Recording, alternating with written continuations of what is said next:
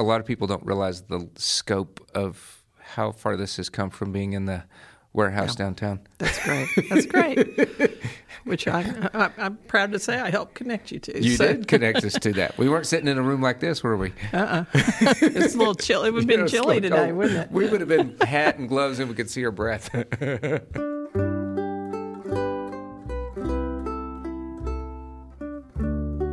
Hello, I'm Annette, and thanks for listening to my podcast. Today we're visiting with Dyron Howell, founder and director of Snack Pack for Kids. Did I get that right? You got it right. All right, great, Dyron. He's a friend and a huge advocate in our community, in our region, for kids, for adults, for everyone, just for really uh, putting your boots on the ground and making a difference where you live. Thanks for being here today, Dyron. I'm excited to be here. Thanks for the opportunity. Tell us a little bit about yourself. Uh, so, uh, education wise, I'm a registered pharmacist. Uh, worked in corporate America for 26 years before I retired. And I'm blessed with two great kids that are both grown and married and doing their own careers now, and my wife and I have been married uh, 30 plus years. So, uh, very diverse in family and experience beyond the snack pack world that many people may think that's all I've done. So, right. But you started Snack Pack nine years ago. Nine years ago. Mm-hmm. It's really grown. Uh, from my kitchen and 10 kids to multiple states and multiple school districts, yeah, it's grown significantly. Well, tell us a little about the evolution of Snack Pack. Um, I think it really started when I watched a story on Nightline, Annette, and it was a teacher that watched her student licking their plate in the cafeteria. And so for her, she realized that uh, I've got a lot of significant challenges my kids face every day, hunger being one of those, and the fact that, that you know what, kids can't learn if they're hungry. So started this in my kitchen and and the premise is this kids can't learn if they're hungry and how can we meet their needs? And now now how far have you grown? Uh, so across the state of texas we directly or indirectly impact right at 20,000 students every weekend in the state of texas alone. Wow. and then you can go as far away as spokane washington or in other um, states and you'll see the impact Tell us exactly what Snack Pack does. So I think one of the things that um, many times people have forgotten is that students have lunch and breakfast every day. And there's that access to nutrition consistently. But then from noon on Friday to breakfast on Monday, about 66 hours or a third of a student's week, uh, they're quite vulnerable. And there's not that consistent uh, nutrition that's available to them. And so, what we would see is kids would go all weekend, maybe have one or two meals, and then they come back on Monday not prepared uh, to learn or focus or engage because their focus was the pain in their stomach. And so, what we found was that once we address a third of their week uh, with appropriate nutrition and nutrition that they can prepare themselves, uh, we saw a profound difference in their classroom performance, and all the things that would be associated with proper nutrition behavior, attention, absenteeism, um, visits to the nurse on Monday morning because their stomach was hurting. So, all of those behaviors we see all the time in the classroom, uh, a lot of times are associated with very basic needs that are either forgotten or taken for granted. And so that's where we focused. And explain to the audience how, to the listeners, how you address those needs. Yeah, well, two things. I think uh, a lot of people ask me all the time, how do we identify kids? Um, and so I'll just uh, challenge the audience. Uh, if you imagine yourself missing breakfast and missing lunch, uh, you're going to be quite irritable that day. You're going to be difficult to deal with at three o'clock. And so now imagine going 66 hours where you maybe have two, three meals that entire time the thing that that teacher will notice on Monday morning is that behavior, that attitude. Uh, when food is available for that first breakfast, they will eat all of their food and then their neighbor's food. When they're at lunch, they will eat their food and then eat off their neighbor's plate. Uh, on Fridays, they eat their food and then wrap up their neighbor's food and put it in their pocket. So historically, we've identified kids uh, in our education system with a math formula free and reduced lunch is a math formula. And yet, a math formula doesn't do anything about the behaviors our teachers see each and every day. So, what we've taken is that 40 hours a week a teacher is with a student and allow them to make decisions and be aware that that behavior must be caused by something. Either something is missing or something is causing that to happen. Uh, and in our case, it was nutrition. And it's interesting uh, when you intervene with nutrition, specifically over that weekend, it's a profound difference. And so, having identified kids, we then allow our teachers to place in their backpack or locker discreetly on a Thursday afternoon or a Friday um, that nutrition they'll need for the weekend. So they identify kids. We deliver these totes of food to the school. Then they are discreetly placed in that student's backpack or locker uh, on Thursday or Friday. This is for kindergarten through fifth or sixth grade. And then what we do for middle school and high school is totally different. And we'll talk about that in a you minute. You bet. We're sitting in your well, not in your warehouse, but in your facility that includes a big warehouse that you've moved into and has beautiful paintings on the outside and art displays on the inside. Sure. And you have a very efficient operation. Talk about how you gather the goods. Mm-hmm. Uh, you used to do peanut butter drives, but mm-hmm. I haven't mm-hmm. seen you doing that lately. Yeah. Um, and so you've evolved in how you actually have developed partnerships, and then you have great teams of volunteers and I don't know how big your staff is, but sure. you've really got a good system going on here. So, so uh, in the Panhandle, we have 52 school districts that we work with, uh, and we have a staff of three people, paid staff that that manage a 1.8 million dollar business here in the Panhandle, and then we are blessed with over 5,000 volunteers. Wow! And so uh, three people coordinate an army of 5,000 volunteers. We effectively impact just here in the Panhandle 12,000 students each and every weekend. And then what we've done is we have created corporate partnerships. The world that I worked in in healthcare before I retired was all about buying cooperatives, buying groups, buying in a in a very efficient fashion. So we've created that here. So now then, we do know food drives. We give nothing but brand new, brand name food to our students. We know every lot number, every expiration date.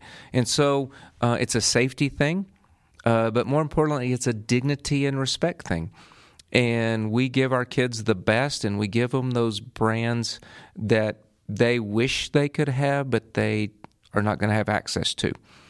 And yet they open their bag and there's Kellogg cereal there's Gatorade. Okay, there's Jif peanut butter, not some leftover deal. It's a Jif to go. So these are brands.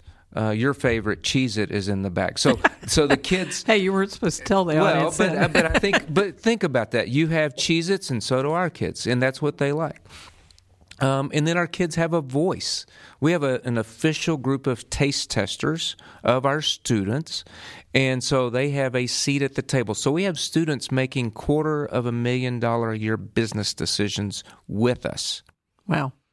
And so what I think a lot of people would see is okay, you have a warehouse and you send out a lot of bags and you feed a lot of kids, but what we pro- what they probably don't know is the decisions we make are based on our students having a seat at the table.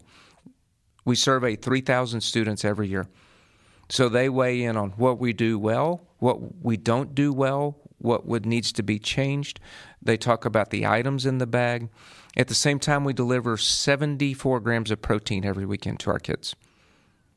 And so we're not just putting food in a bag, we're not just putting brand new, brand name food in the bag, but there is a significant focus on nutrition uh, for our students as well. That's great. It is. It's huge, and and one of the biggest challenges our kids today face is lack of protein or access to protein, and in a consistent fashion. And so we've been able to address that uh, need with our kids. If you have, say, a second or third grader that you're dealing with who has a little brother or sister at home, yeah, do you address those needs? Oh, absolutely. Uh, you know what's interesting is. Um, there's a significant amount of ownership from that second or third grader. I think back to the when we first started this thing, Annette. We're two months in, and the principal at Rogers Elementary calls me and says, "Okay, I thought I have seen it all, but I have a student that's having an asthma attack." And refused to leave school until they got their snack pack for themselves, but more importantly for their sibling that was at home, not in school yet. So this student needed a breathing treatment. This student needed to get medical attention, yet would not leave because there was that sense of responsibility not only for themselves, but for their younger sibling at home. And so we equip our kids and our teachers to meet the needs of all of those kids, regardless if they're in school or not and it's a big deal. And uh, our kids share, um, and they tell us all the time they share. Um, ten percent of our kids feed their grandparents with their snack pack, wow. and so it's real. And so we equip our kids in the best way we can for what they want to do when they get home, which is take care of someone else. That's pretty special. It is. It's real, and but we would only know that um, because we give our kids a voice and we literally let them weigh in and tell us what they're doing.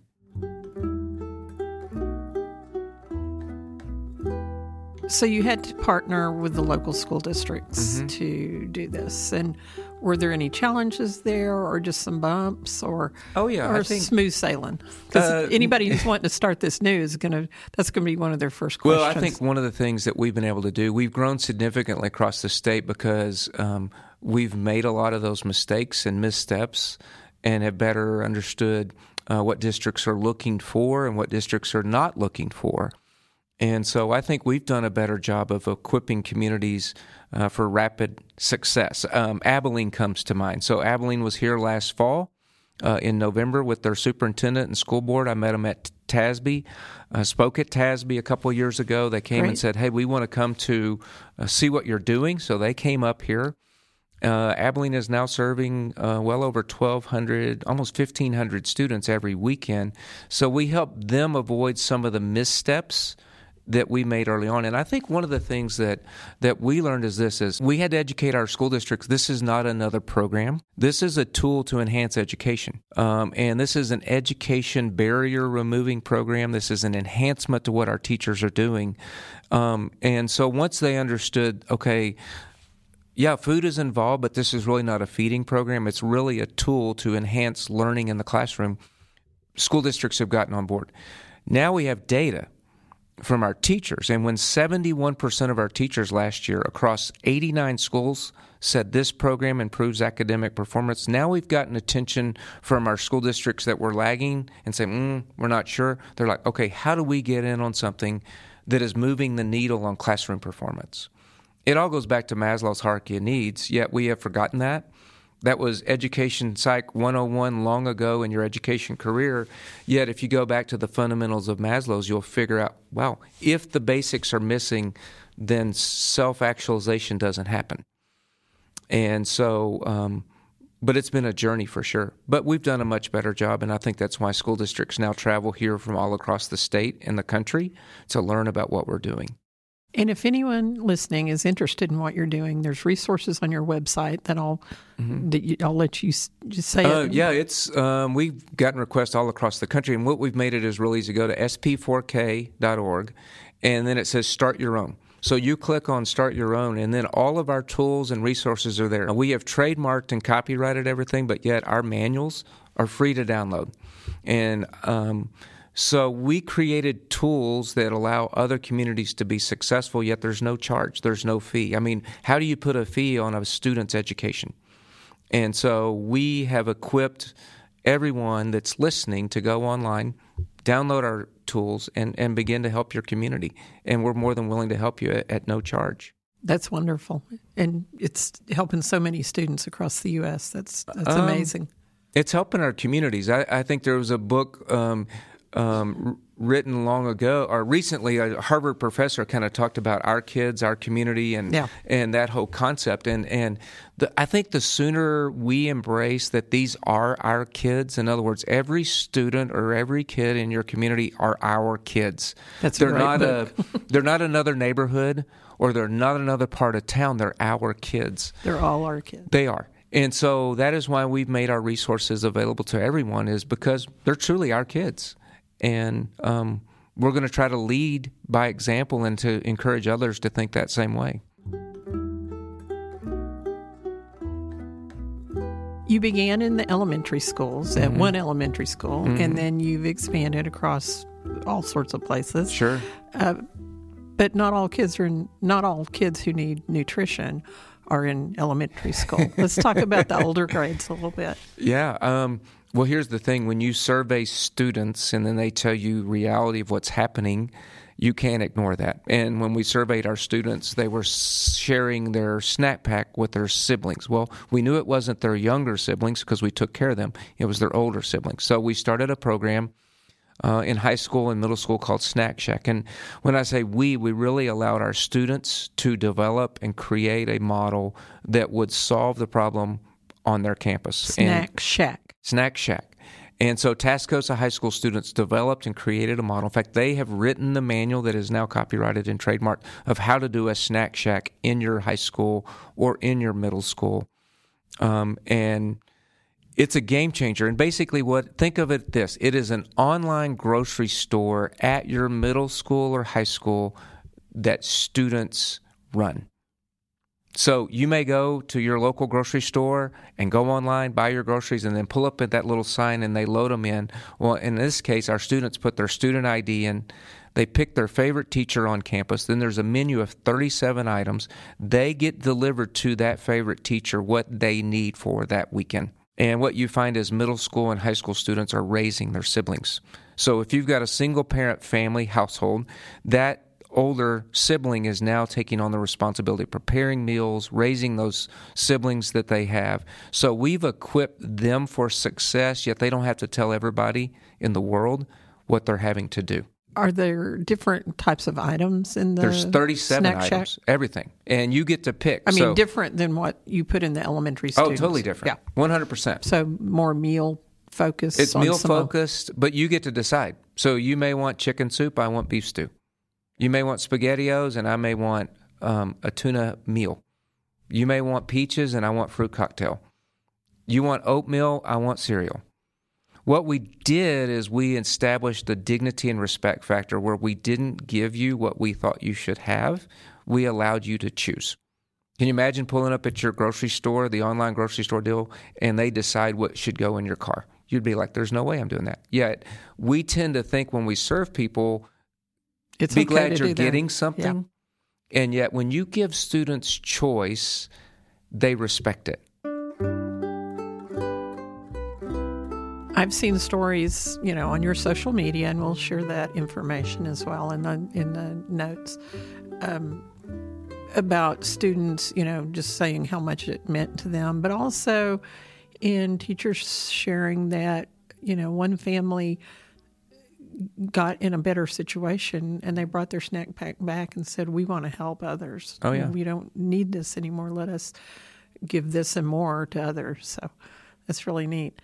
Students take themselves off all the time. I think there's this concept out there that um, students want have a handout and they always want something, and it's actually not the case at all. What we see as a very different mindset is first of all, you go on your school's website, no questions asked, and you have access to food anywhere you 24 7. Uh, in fact, Amarillo is the biggest school district in the state of Texas that has a solution for every grade in our entire school district. No other city the size of Amarillo or bigger has a solution for every single student in the school district, and it's customized to their needs and who they are. And when you do it this way, they respect it. And so what we've seen is not a run on the program. We've actually seen a student says, "My dad got a job, no longer need it. My dad is no longer dealing with his cancer diagnosis, no longer need it. I'm no longer living in my car." So now then let someone else benefit from this. We get that every single week. That's great. It's what we don't think is going to happen, and it actually happens. Because what did we do? We didn't judge you. We just said, if you need help, we're going to help you, no questions asked. You work with Amarillo College, maybe other colleges. Talk about that, please. Um, so our biggest role with Amarillo College when we first started this was um, we've we've had a real strong push for brand new brand and consistency.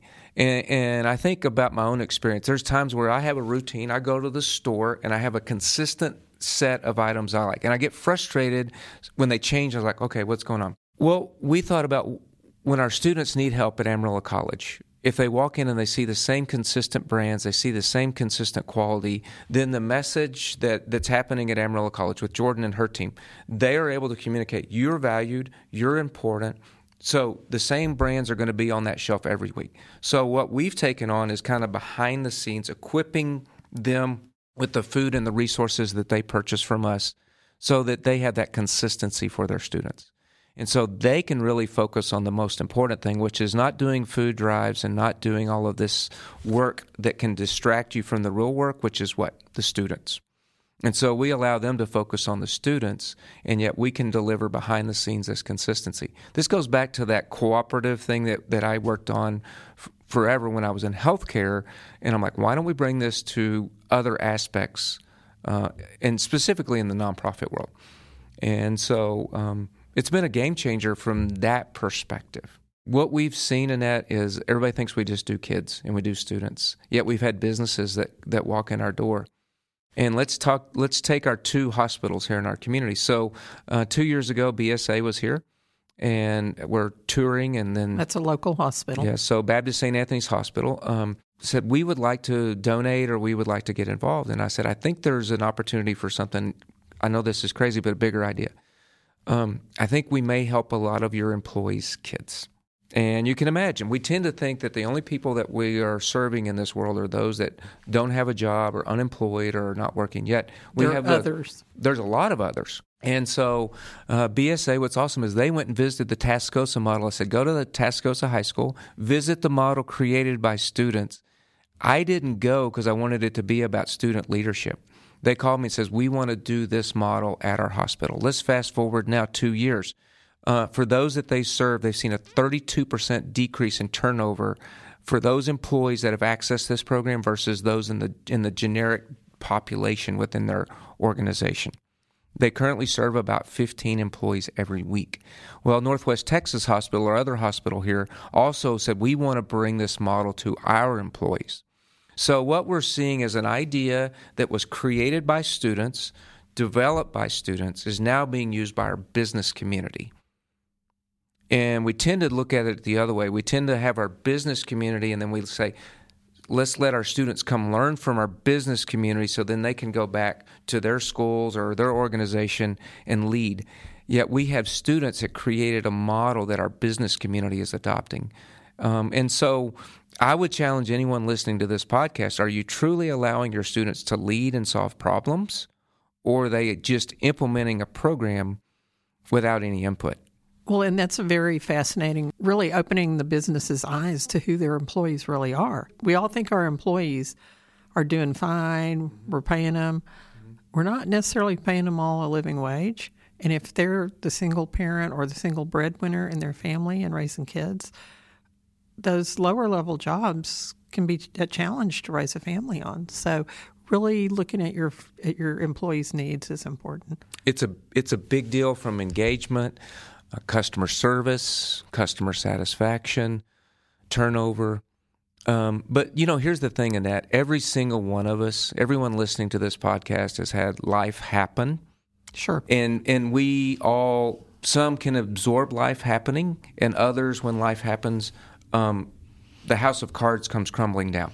They don't have the support do that not. you and I have. But I think about the very first person that we helped at the hospital was a nurse living in her car with her two children. And so, just the minute you think you know who this is, it's very different. And so, but that nurse needed to know that she had resources for her children with no questions asked, no embarrassment, no judgment. Clearly back on her feet now, but at that moment, she needed that. And so she saw her employer, in this case BSA, stepped up and took care of her. I hope they connected her to other resources. Absolutely, well. but but I think it's one of those where um, we didn't need to judge, we didn't need to ask questions, and that's what we see on our high school campuses all the time. We don't need to know why; we just need to meet their needs. Sure, it's a game changer, and I see us get a lot of rules into place that really deter from the real magic happening. Well, this sounds pretty magical, I have to say. If you have an idea, or if you see a problem, or you see a need, don't be afraid to go for it. Or or really look to others that have that are maybe trying something and learn from their mistakes, learn from their success.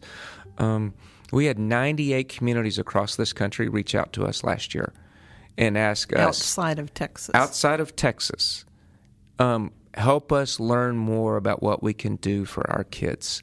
And so we're working towards a pretty awesome solution.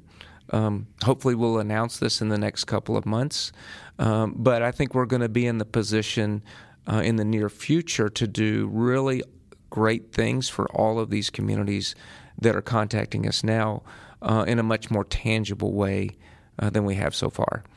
And so I'm excited about where we're headed, uh, but I'm excited that there's that many communities that have an interest in their kids and that they want to make a difference. Um, at the end of the day, this is the bottom line. Kids can't learn if they're hungry, uh, but they can change the world when they're full. And that is the focus of Snack Pack, and that has been our purpose. And if I walked outside the building right now, besides Mm-hmm. all the beautiful murals painted by the Blank Spaces team Mm-hmm. from Caprock High School students, um, there's a garden over there. There is a garden. Talk to me about that just a Sure. little bit. So we have this great program in Amarillo called Heal the City. And Heal the City is a medical clinic for those that don't have access to health care. And when you go there, you get the best health care. You do. But you also need nutrition. All right? And nutrition is something that gets lost. Uh, nutrition is health. And so we started a pilot program with Heal the City uh, 18 months ago. We're actually collecting data. Our garden now supports our seniors at Heal the City with the nutrition they need from a from a produce perspective. And there's a whole nother uh, piece of that Heal the City project that's in our warehouse. Uh, that's a pilot program where we are collecting very robust data to show that if you intervene nutritionally with our seniors with appropriate nutrition, you'll see a significant difference in their health outcomes. And we've had actually a group, a foundation in Austin, support this idea and have allowed us to collect this data. So there's a lot of things happening at the Snack Pack Warehouse that many people would not know if you just looked at the murals or the garden or just walked in and saw some food. It's fascinating and very intertwined, not only in our community but in others. And it's it's really building those systems of support across very many various venues to really help raise the you know the bar for in the nutritional level for our families in need. Absolutely. How do you fund all this? You know, I get that question a lot, Annette, and I guess I- I I know this sounds crazy. I spend more time telling stories and helping helping people understand why we exist. And I think sometimes the why gets lost in an organization's mission. And when we've engaged in the why and the purpose, and at the end of the day, our kids are our priceless gift in our communities. Education is a tool, it's a game changer. We found that when we stay focused there, then people want to invest in our kids through this program. So it is all private donations, it is all individuals, it's all companies, businesses, churches. Um, there's zero government funding. Not that that's good or bad. It's just we've said, how do we take a grassroots focus on our kids and on education and provide them the tools they need so they can be successful in the classroom? Um, so that's how you fund a $1.8 million program that was uh, 50 bucks a week nine years ago in my kitchen. Wow, that's great. You don't do this without an army of volunteers. And I tell people all the time a leader's job is to create more leaders, not followers. And when you have 52 plus school districts here in the panhandle and, and multiple school districts across the state that are somewhat connected to what we do, uh, our job is to create a vision and create leaders so those communities can be successful. And I think a lot of times we get in, we let ourselves get in the way of the real goal. And so we've kind of stepped back and said we're in the leader creating business so that others can implement and be successful. Um, probably more importantly, sustainable. And I think that's a word that's not always associated with doing programs like this. It's here's some food, or here's this, or here's that, and that they forget about the sustainability factor. And a reason I bring that is bring that up is I think about a principle that wrote us a letter four years ago, and I could never understood why she was not on board. We were feeding a lot of her kids, and yet she was quite neutral or very apathetic, or even somewhat just kind of removed from the whole deal, and went along with it. And I just finally said, "Okay, so what's what's the deal? What are we not doing, or what part of this are you still um, not on board with?" And she said, "I've seen so many programs come and go, and I'm left to pick up the pieces." Ah. And so you come along and you take care of our kids, and then you go away, and I'm left to, to be dealing with one more disappointment in our kids' lives. And so our kids already have a lifetime of disappointments in a very short window that many of us may not have experienced. And so she was insulating from her, her kids from what she thought was going to be another disappointment. So I, I would challenge the audience here if you have an idea or you want to do something or you want to make a difference, make sure that sustainability is at the top of the list. Because all you're going to do is potentially set up that person that has earned that trust of that student and has that relationship with that student to come along and have to pick up the pieces because sustainability was not part of what you did. And so it's been a paramount focus of ours ever since I got that letter. That's a very important perspective. It is a game changer. And so now teachers and staff and faculty know that they're not going to have to explain why did Snack Pak no longer bring a snack or bring a bag to our school. Because it's, it's going to keep going. They're going to keep unloading those trucks. And it doesn't matter if it's snow, rain, sleet, whatever. Yeah, I saw Our, you out last week in the rain, and I mean in the snow. And and so I think you've got to make sure that your idea is not just about that moment, but is it sustainable? Because you got a you got a population that has already had a lifetime of disappointment in a very short window. Darren, thank you for all you do for so many people, not just students, uh, in our community, in our state, in our nation. I appreciate you being on the podcast, and thank you for listening to Annette on Education.